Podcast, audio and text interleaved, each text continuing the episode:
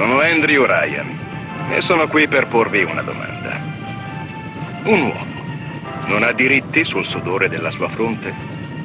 No, dice l'uomo di Washington. Appartiene ai poveri? No, dice l'uomo in Vaticano. Appartiene a Dio. No, dice l'uomo di Mosca. Appartiene a tutti. Io rifiuto queste risposte. Piuttosto scelgo qualcosa di diverso. Scelgo l'impossibile. Scelgo...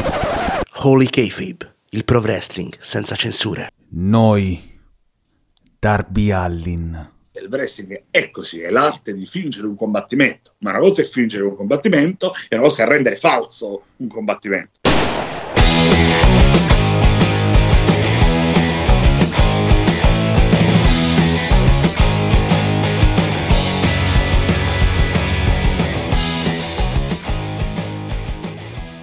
Amici e maniaci del Pro Wrestling, benvenuti a questa nuova puntata con Holy Kayfabe Extra, la rubrica di Holy Kayfabe in cui andiamo a sviscerare vari argomenti che fanno parte del professional wrestling. Ma non mi perdo in chiacchiere e inizio col presentare il mio compagno di viaggio, il qui presente come sempre Simone Becchimazzi. Ciao Simone. Ciao Frank, ciao a tutti. E presento qui il nostro ospite della giornata, voce storica della TNA in Italia, Fabrizio Ponciroli. Ciao Fabrizio, è un onore averti qui e grazie. Grazie a voi, bentrovati. Eh sì, eh, voce storica perché sono passati davvero tanti anni ragazzi. Sì, sono passati tanti anni, ma come ben sai nella community del wrestling non sei dimenticato, ecco, non sei dimenticato. Anche, soprattutto sia tu che il canale GXT per noi che all'epoca eravamo poveri, ecco, è stata la fonte da cui noi attingevamo il wrestling quando chi non aveva Sky, ecco, come me, per esempio. Chi non Beh, aveva sì. Sky Sport. Vi racconto un aneddoto, dai, tanto per, per rompere un po' il ghiaccio, no? Eh, vabbè, io sono questo, sempre fine. Sono sempre stato un amante del wrestling, ma l'ho sempre visto come un divertimento puro. Nel senso, io sono cresciuto con, con Dan Peterson quando chiamava a Hulk Hogan al laccio californiano, quindi parliamo proprio di preistoria. E quando sono andato a fare il provino per la TNA, che sapevo essere una federazione a quel tempo che poteva dare un minimo di fastidio alla WWE, mi ho esaltato tantissimo durante il provino ma mi ricordo che quando sono uscito ho detto, mi sa che ho esagerato, ho fatto veramente troppo lo stupido, perché credevo che cercassero una figura un po' più professionale, no? Mentre proprio quell'essere diretto, anche un po' scanzonato, eh, fuori dalle righe, la faina svedese, tutti i motti che, che utilizzavo al tempo, era proprio quello che cercava il canale. Infatti con un po' di sorpresa mi ricordo che mi chiamarono e mi dissero sei tu l'uomo che commenterai la TNA ed è stato un gran bel viaggio. Perché Coral, cioè, non solo facevo il commentatore ma ho avuto la, la possibilità poi di fare il, il eh, TNA Magazine di intervistare tanti campioni di allora tra cui Kurt Angle. Quindi è stato veramente divertente. Peccato che è durato poco. Sì, è durato poco, però come ho detto prima, il segno che ha lasciato la TNA in Italia è abbastanza indelebile, è indelebile nel- nel- per quanto riguarda l'immaginario collettivo dei fan di wrestling. eh. Ma comunque noi avevamo un paio di domande da porti, ma la prima ci hai quasi risposto. Ed era proprio come eri arrivato a commentare il wrestling, se tu magari... Perché sai, abbiamo intervistato anche mh, Tony Fusaro in precedenza Sì. e lui ovviamente non aveva visto nulla prima. Lui si è ritrovato lì a commentare il wrestling, ma eh, ovviamente ha dovuto studiare, ecco. E noi ci chiedevamo appunto se, dato il tuo commento anche in altri programmi, tipo io mi ricordo anche il poker, sì. Ehm, io allora mi chiede- noi ci chiedevamo se appunto questo tuo commento al wrestling era proprio una passione precedente o se pure ti ci sei trovato per pure questioni lavorative. No, allora avevo una passione, ma era molto, diciamo così, sai, quando vedi un programma ti fermi, lo segui perché ti diverte. Quindi non era una passione viscerale e mi svegliavo magari per andare a cercare i risultati, io volevo sapere vita, morte e miracoli degli allora, delle allora superstar della TNA o della WWE, però mi piaceva, mi divertiva, no?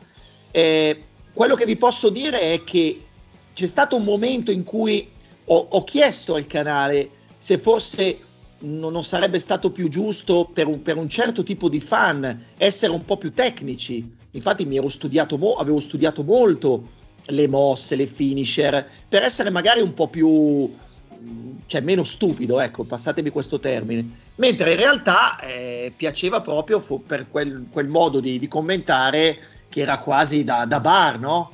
Cioè, si usavano termini, modi di dire, mi ricordo dovevamo, usavamo anche il dialetto milanese con, con Riccardo Fiorina, quindi era diventato quasi il nostro marchio di fabbrica e piaceva così.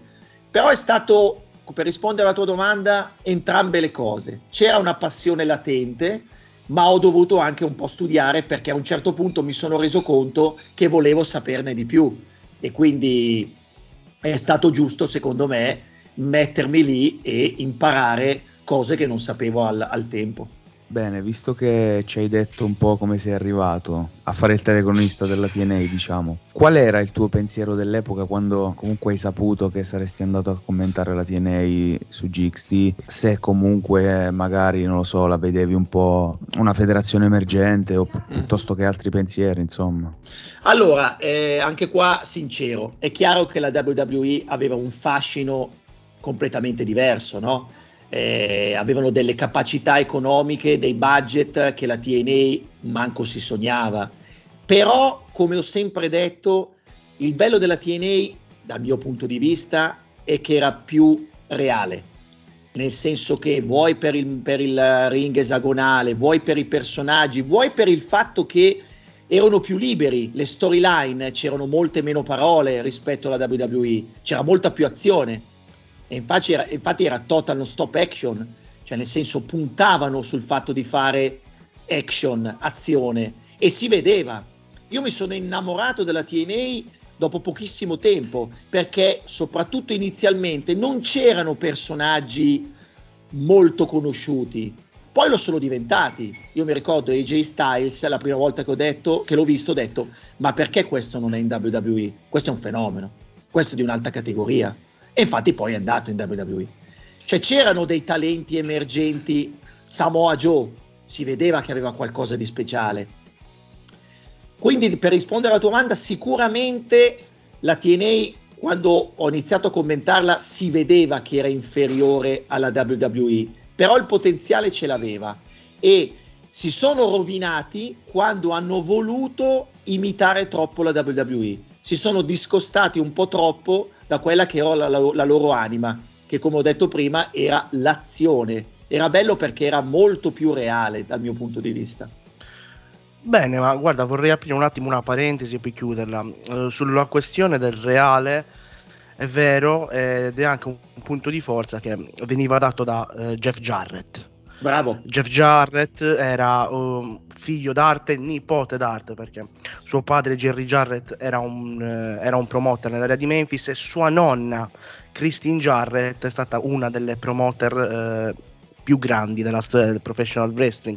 Quindi Jeff Jarrett quando ha impostato la TNA l'ha impostata su un vecchio canone che era il vecchio wrestling di Memphis. Esatto, è verissimo. E che era ed era, ed era, quel wrestling che all'epoca dei territori era riuscito a sfondare nel mainstream grazie a Jerry Lawler, Andy Kaufman, eccetera. Ma questa, scusa Fabrizio, faccio sempre questa, un po' queste cose di storia perché qua nel nostro podcast, se non lo sai, facciamo sempre un po' di, di questi ripassi storici. Ecco. Ah, è giusto, è giusto. Ti racconto un aneddoto. Quando Giochi Preziosi mi ha contattato per fare l'unica linea che poi è uscita in Italia dell'action figure della TNA, eh, mi ricordo che avevano, mi avevano chiesto quali erano i personaggi sui quali volevo, volessi puntare, no? Mi hanno chiesto un consiglio. Eh, e io, tra i nomi che, che ho fatto, c'era quello di Jeff Jarrett. Nonostante a quel tempo, sai, combatteva, non combatteva, era più il personaggio dietro le quinte da un certo punto di vista, no? Però era talmente carismatico, talmente abile e soprattutto era lui la TNA e l'hanno fatta alla fine la, l'action figure di Jeff Jarrett che tra l'altro ho. E, e, sono convinto che senza Jeff Jarrett non ci sarebbe stata la TNA, assolutamente d'accordo con te. Certo, certo, è un'idea sua, quando alla morte della WCW, loro creano la TNA, si alleano con la NWA, creano la NWA TNA, pay per view settimanali, e poi si va avanti e nasce Impact, che era lo show settimanale, poi arriva anche Explosion. Ma visto che abbiamo parlato di quelli che sono i punti di forza secondo noi e secondo te soprattutto, secondo te quali erano i punti di debolezza, se secondo te c'erano? Eh? Guarda, eh, secondo me a un certo punto eh, si sono creduti un po' troppo grandi, hanno aumentato un po' troppo lo, il parlato, cosa che secondo me non andava bene con quella che era l'anima della TNA e come dicevo prima hanno provato a diventare troppo WWE, cioè le storyline erano molto tirate, alcune volte un po' troppo e hanno portato dentro troppi personaggi che arrivavano dalla WWE. Un conto è, se tu mi porti Kurt Angle e lì mi metto in ginocchio e ti ringrazio. Però tanti altri personaggi hanno un po' sporcato la TNA e quello è stato un errore. Un errore perché hanno voluto secondo me fare il passo un po' più lungo della gamba. Eh, io mi ricordo che dovevano venire in Italia, ad esempio, dovevano fare un live in Italia e poi non si è fatto nulla e sono andati in Svizzera, che non aveva senso. Non aveva senso perché la TNA aveva un senso in Italia, però dovevi venire con i personaggi giusti nel posto giusto quindi hanno fatto un po' troppi errori di valutazione e, e secondo me, ripeto, quel voler imitare la WWE li ha un po' messi in difficoltà, fino a quando l'ho commentata io, intendo. Eh. Bene, bene, ecco, volevo proprio... chiederti intanto un attimino, Simone, volevo chiederti un altro, sì, sì, vai, vai. qualche aneddoto da raccontarci, visto che ci hai parlato dell'action figure, sul videogioco della TNA. Ah, sì, sì, me lo ricordo. Beh, quello non è un bel ricordo per me, perché in realtà quello io non l'ho commentato perché nel momento in cui si è saputo che eh, sarebbe uscito il, il, videogioco ufficiale avevano già scelto, scelto, un'altra voce, cosa che non c'è nessun problema, anzi è stato bravissimo. Eh, però quello mi è dispiaciuto perché sarei dovuto andare a intervistare, eh, non mi ricordo come si chiama, sono sicuro che c'era J Style ma non ricordo chi, chi delle knockout e quello mi è dispiaciuto, mi è dispiaciuto perché sarebbe stato un viaggio divertente negli Stati Uniti. Quindi mi sono perso il viaggio negli Stati Uniti per colpa del videogame. Vabbè, dai, eh, mi, è, mi, è, dispiaciuto riportarti alla memoria questo, questo no, ricordo. No, no, zero problemi. Zero mi scuso, mi, mi, cospargo il capo di cenere, no, come diceva. No, no, no, Guarda, ti racconto un altro aneddoto divertentissimo. Quando è uscita la, mh, mm, il magazine ufficiale, mi sembra un 4-5 numeri, eh, facevamo le interviste. Ragazzi, intervistare Samoa Joe è stato allucinante. Allucinante perché eh beh, eh, lui era personaggio così co- come lo vedevate sul ring anche fuori dal ring. Ma, ma, ma, non è che stesse recitando. Lui era proprio così. Quindi meraviglioso meraviglioso. Mi ricordo che eh, aveva una, un carisma una voglia di arrivare eh, una convinzione nei propri mezzi. E, per, e che per chi magari non lo conosce cioè fisicamente era praticamente un, mezzo ciccione, nel senso non era definito, era, uno, era un classico samoano da un certo punto di vista, però la tecnica, il carisma, eh, l'asciugamano bianco, però lui era così anche nella vita normale. E quello mi aveva stupito tantissimo perché era Samoa Joe fuori dal ring. Meraviglioso, veramente meraviglioso. Sì, davvero un Samoa talento Joe... eh, tra l'altro adesso è campione di NXT e poi Sam, ritornando alla storia Samoa Joe anche lui uno che eh, porta un sacco di rispetto verso quella che è la storia passata. Eh sì sì sì sì, sì.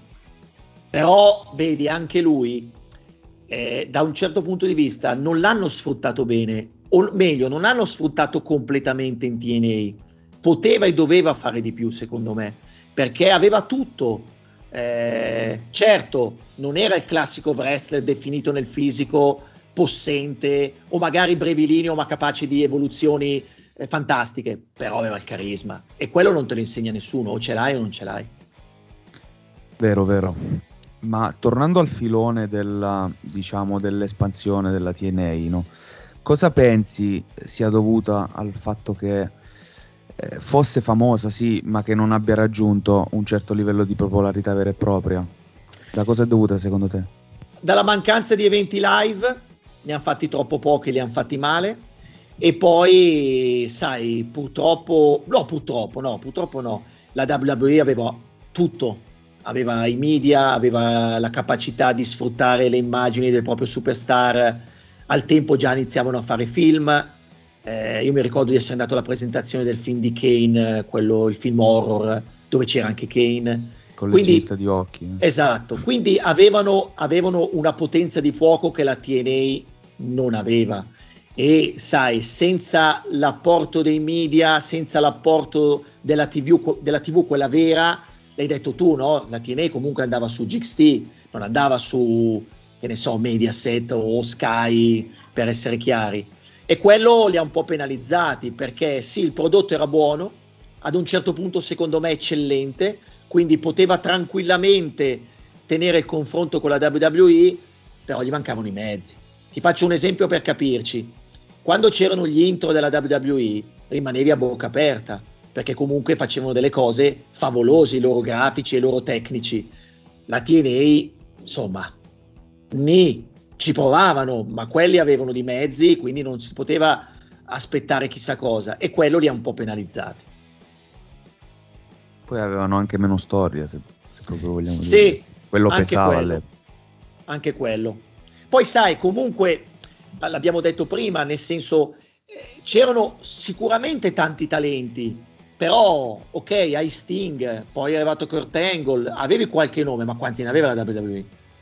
Eh, una trentina, la TNA li contavi sulla dita, sulle dita di una mano, quindi sai, anche quello alla fine fa la differenza. Se tu hai 20 superstar, puoi fare tutte le storyline che vuoi e le puoi sfruttare come vuoi. Se ne hai 5, hai sempre quelle 5. Esatto, ma guarda, mi collego sempre a questo argomento, Fabrizio. Eh, e da questo argomento passiamo anche un po' al mondo attuale. Eh, perché qualche settimana fa, sempre in un altro podcast, eh, parlavamo appunto della TNA e sai, non so se adesso sei informato, che adesso c'è questa All Elite Wrestling. Eh, non lo so, mi sembra sia, sia una bella guerra, mi sembra una battaglia molto accesa.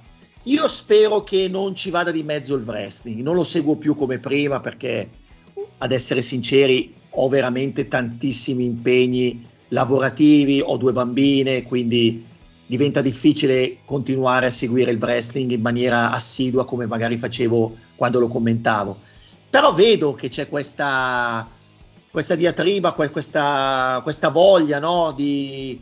Spero che sia un vantaggio per il wrestling, non lo so, voglio aspettare e cercare di capire, perché se poi tutto questo va a disca- discapito della disciplina, mi dispiacerebbe molto.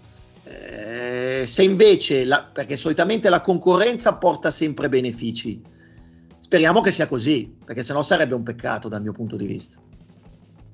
Esattamente, diciamo che la All Elite Wrestling è l'unica dopo la TNA a dare questa impressione di poter davvero scalfire questa, mh, diciamo, indistruttibilità della WWE. Però eh, il problema è che loro lo fanno, ma non hanno mai raggiunto quel picco che aveva la TNA. Io faccio un esempio: la Mm. TNA è arrivata a 2 milioni e mezzo di ascolti quasi. Eh, loro il massimo è un milione e mezzo. E comunque, nonostante ciò, eh, riescono a richiamare nelle arene molti più fan. eh, Cioè, per esempio, eh, proprio il discorso che facevamo prima, cioè la TNA faceva 3.000 spettatori, 2.500 spettatori, loro ne fanno 15.000. Eh, guarda, eh, non so se, se- se i dirigenti della TNA che ho conosciuto io ci sono ancora adesso e quindi non ho idea. Però obiettivamente ricordo quando facevamo le riunioni, perché noi facciamo anche le riunioni con i capi della TNA. Loro ce l'avevano l'idea di come migliorare gli eventi live, ma non avevano i mezzi. Cioè il loro problema non era eh, i personaggi, il loro problema era il budget. Cioè loro avrebbero voluto fare molto di più. Io mi ricordo, parlavamo delle città, volevamo andare a Milano, a Roma, però mancava il budget e quello li ha strozzati. Li ha strozzati per quello che avevano così poca gente, perché non avevano i mezzi per poter creare qualcosa di veramente importante. E poi questa è una mia considerazione personale, la WWE ha la storia. Tu quando sei il wrestling, WWF, WWE, quando hai dietro tutto quello, è difficile scalfire quel potere. È veramente difficile perché vedi un programma stupido come è quello di andare a cercare i cimeli della WWE, però è stato venduto in un sacco di paesi, anche in Italia perché comunque la WWE ha un peso. Se l'avessero fatto quelli della TNA, non l'avrebbe guardato nessuno, se non noi, non, noi, appassionati, però non sarebbe stato seguito da persone che non c'entrano nulla col wrestling, no? Ric Flair è un nome che conoscono anche quelli che magari il wrestling non lo seguono. Al Kogan uguale. Se tu gli dici di Ebis, lo conosciamo io e voi due. E questa è la differenza. Eh no, esatto, è vero. Questo è Poi, un bel discorso che hai fatto perché comunque ci fosse stato lo streaming, ci fosse stato Bravo. lo streaming magari. Quello avrebbe potuto fare la differenza. Esatto. Secondo me quello sì, perché comunque a quel punto potevi raggiungere più persone senza spese importanti. Invece loro avevano solo la televisione e i live non sono mai riusciti a sfruttarli. I pay per view della TNA adesso io lo posso dire perché ormai non, non lavoro più per la TNA, ma alcuni erano orribili, orribili, orribili da vero, commentare. Vero, vero. Orribili perché si vedeva che erano improvvisati, che non c'era... Ricordiamo i King of the Mountain, il match eh, mamma mia. Eh, alcuni erano orribili, ragazzi, e pensate per me per commentarli. Cioè, che... eh no, perché è, è, come, è come se tu ti rendi conto che hai del potenziale, ma non puoi sfruttarlo. Non era colpa loro, io l'ho sempre detto, non è che la TNA avesse delle colpe, non avevano budget e quindi provavano eh, a, a, a, salvare il salvabile. Però delle volte gli è andata bene, ma altre volte erano inguardabili match, eh? inguardabili. Sempre per essere sincero, eh. Sì, sì, certo. certo, certo. Intanto mi volevo Io... ricollegare un attimo a quel discorso okay. che hai fatto prima per, poi passo un attimo la parola a Simone e ci avviamo verso la chiusura. Il discorso che hai fatto prima sul eh, Ebis lo conosciamo solo noi, mentre queste persone lo guarderebbero tutti. È un discorso che adesso comunque Fabrizio devi sapere che è attuale nella community del wrestling nel web, perché comunque si tende a voler determinati wrestler in primo piano, nonostante però questi wrestler abbiano uno scarsissimo appeal su quello che è il pubblico e se davvero venissero messi in primo piano il pubblico non lo guarderebbe. Eh, quindi quello che hai detto tu è sacrosanto e vuol dire che anche se lo dici tu, una persona che ha lavorato in questo mm, business da una parte o dall'altra, eh, vuol dire che è una cosa comunque giusta. No, no, no, diciamo ma l'ho sempre pensato, eh, ne sono sempre stato convinto. Eh, non credo che cambierà, eh, perché queste sono le logiche e hanno sempre funzionato perché non gli si può dire niente alla WWE, obiettivamente. Hanno talmente tanto potere che non gli puoi dire niente. Certo, alcune, alcune scelte sono state scellerate, sbagliate, però che cosa gli puoi dire a Vince McMahon? Ha creato un impero, cioè con tutto il rispetto non gli si può dire niente. La TNA esatto. c'è stato un momento che secondo me ha preoccupato Vince McMahon c'è stato un momento che ha detto, mannaggia questi, sono bravi. Poi però la differenza l'ha fatta la storia, i budget, le superstar e lì sai, faccio anche sempre il quel... fatto di averli, di averli, scusami se ti interrompo, di averli affrontati direttamente eh certo. testa a testa il lunedì e loro hanno riportato Bret Hart, li hanno massacrati, hanno perso credibilità da lì in esatto. poi, cioè diciamo che poi se la WWE la vuoi affrontare perché la devi prendere ai fianchi, non gli devi andare da davanti perché sennò ti distrugge. Eh, Soprattutto sì. perché loro avevano costruito poi alla fine super certi che potevano essere superstar le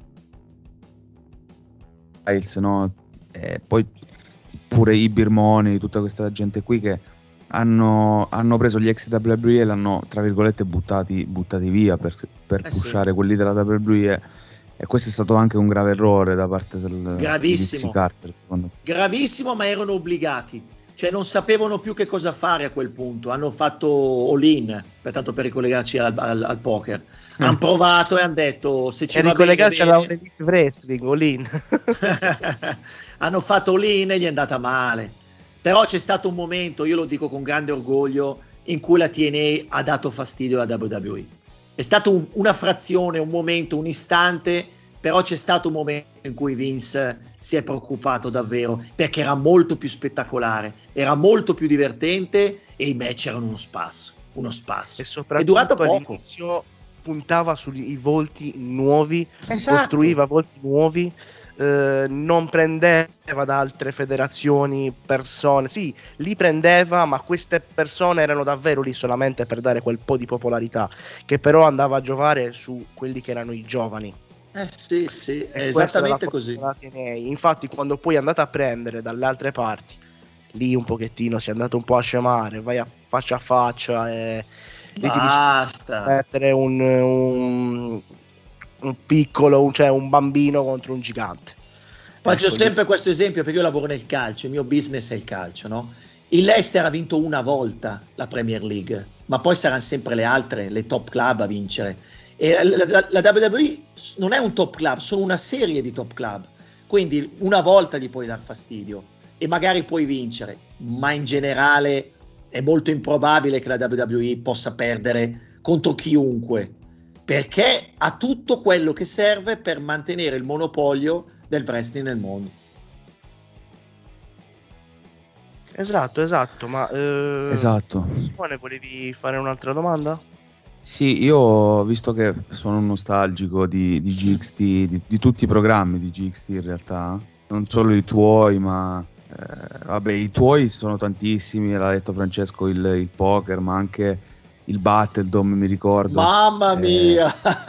Io per, io per dirti, eh, era, era estate, no? per vedere le repliche del Battledome, eh, dicevo in spiaggia, no, devo tornare a casa, devo guardare una cosa in tv, eh, e mi dicevano, ma a, me- a mezzogiorno, no? Ed erano le repliche del Battledome, poi la GXT ha chiuso e non ho Eh visto sì. chi ha vinto la seconda stagione, quindi Pensa che non lo so neanche io.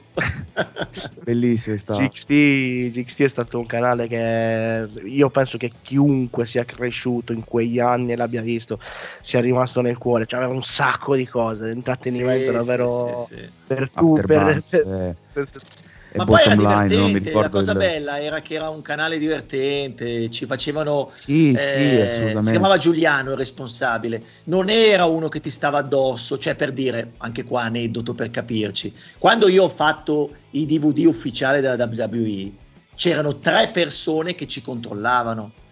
Se per caso dicevi qualcosa fuori luogo ti fermavano, se facevi una considerazione personale fermavano la registrazione, cioè era un lavoro.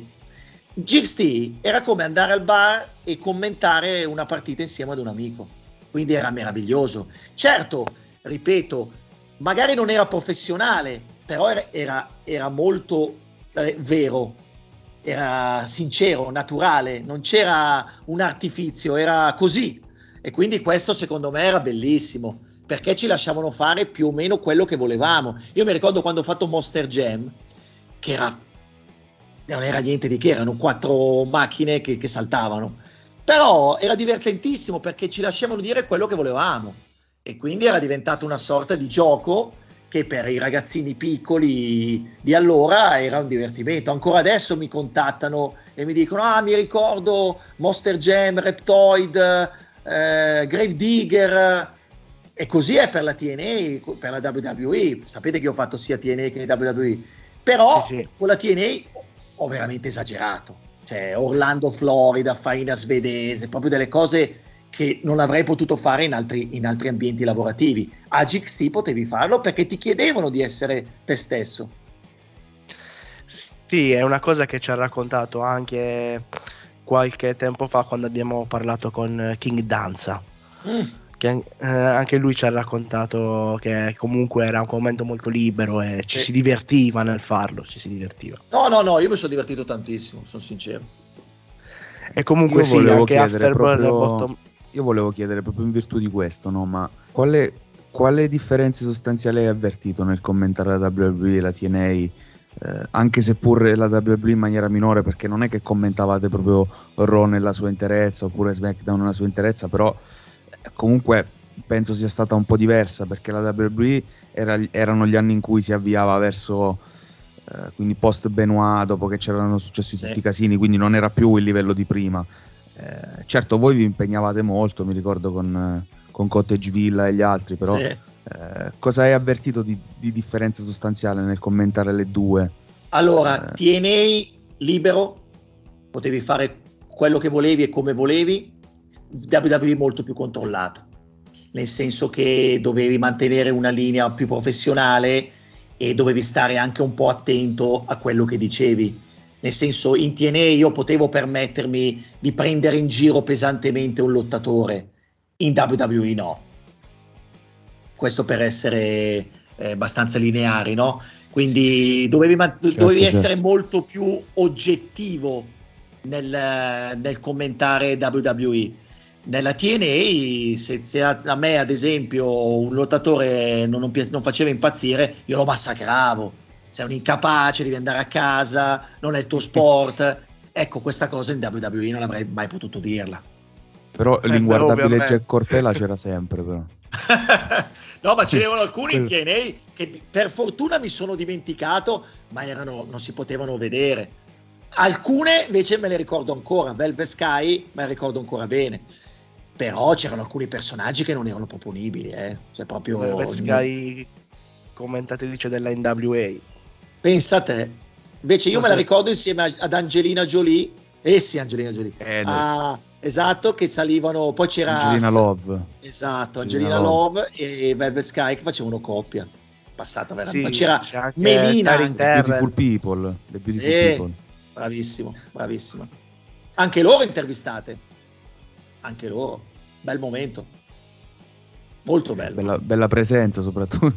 presenza, oserei dire. Più Velvet, se devo essere sincero. Cosa ma che diciamo che Anch'io sono diciamo più che- Velvet. Eh, però diciamo che anche l'altra non, non sarebbe male, mettiamola così. No, no, no, anzi. non si scarta nulla, mai. Bene, Eh, ci avviamo verso la chiusura. Eh, abbiamo fatto questo bellissimo tuffo nel passato in quello che era GXT e la TNA in Italia. Ti ringraziamo per essere stato qui e per averci concesso il tuo tempo, Fabrizio. È stato davvero un piacere, un onore averti qui con noi. Ma grazie a voi, è stato un bel tuffo nel passato, dai. Saluto anche il mio compagno Simone Becchimanzi. Ciao Simone, grazie anche tu per essere stato qui con noi.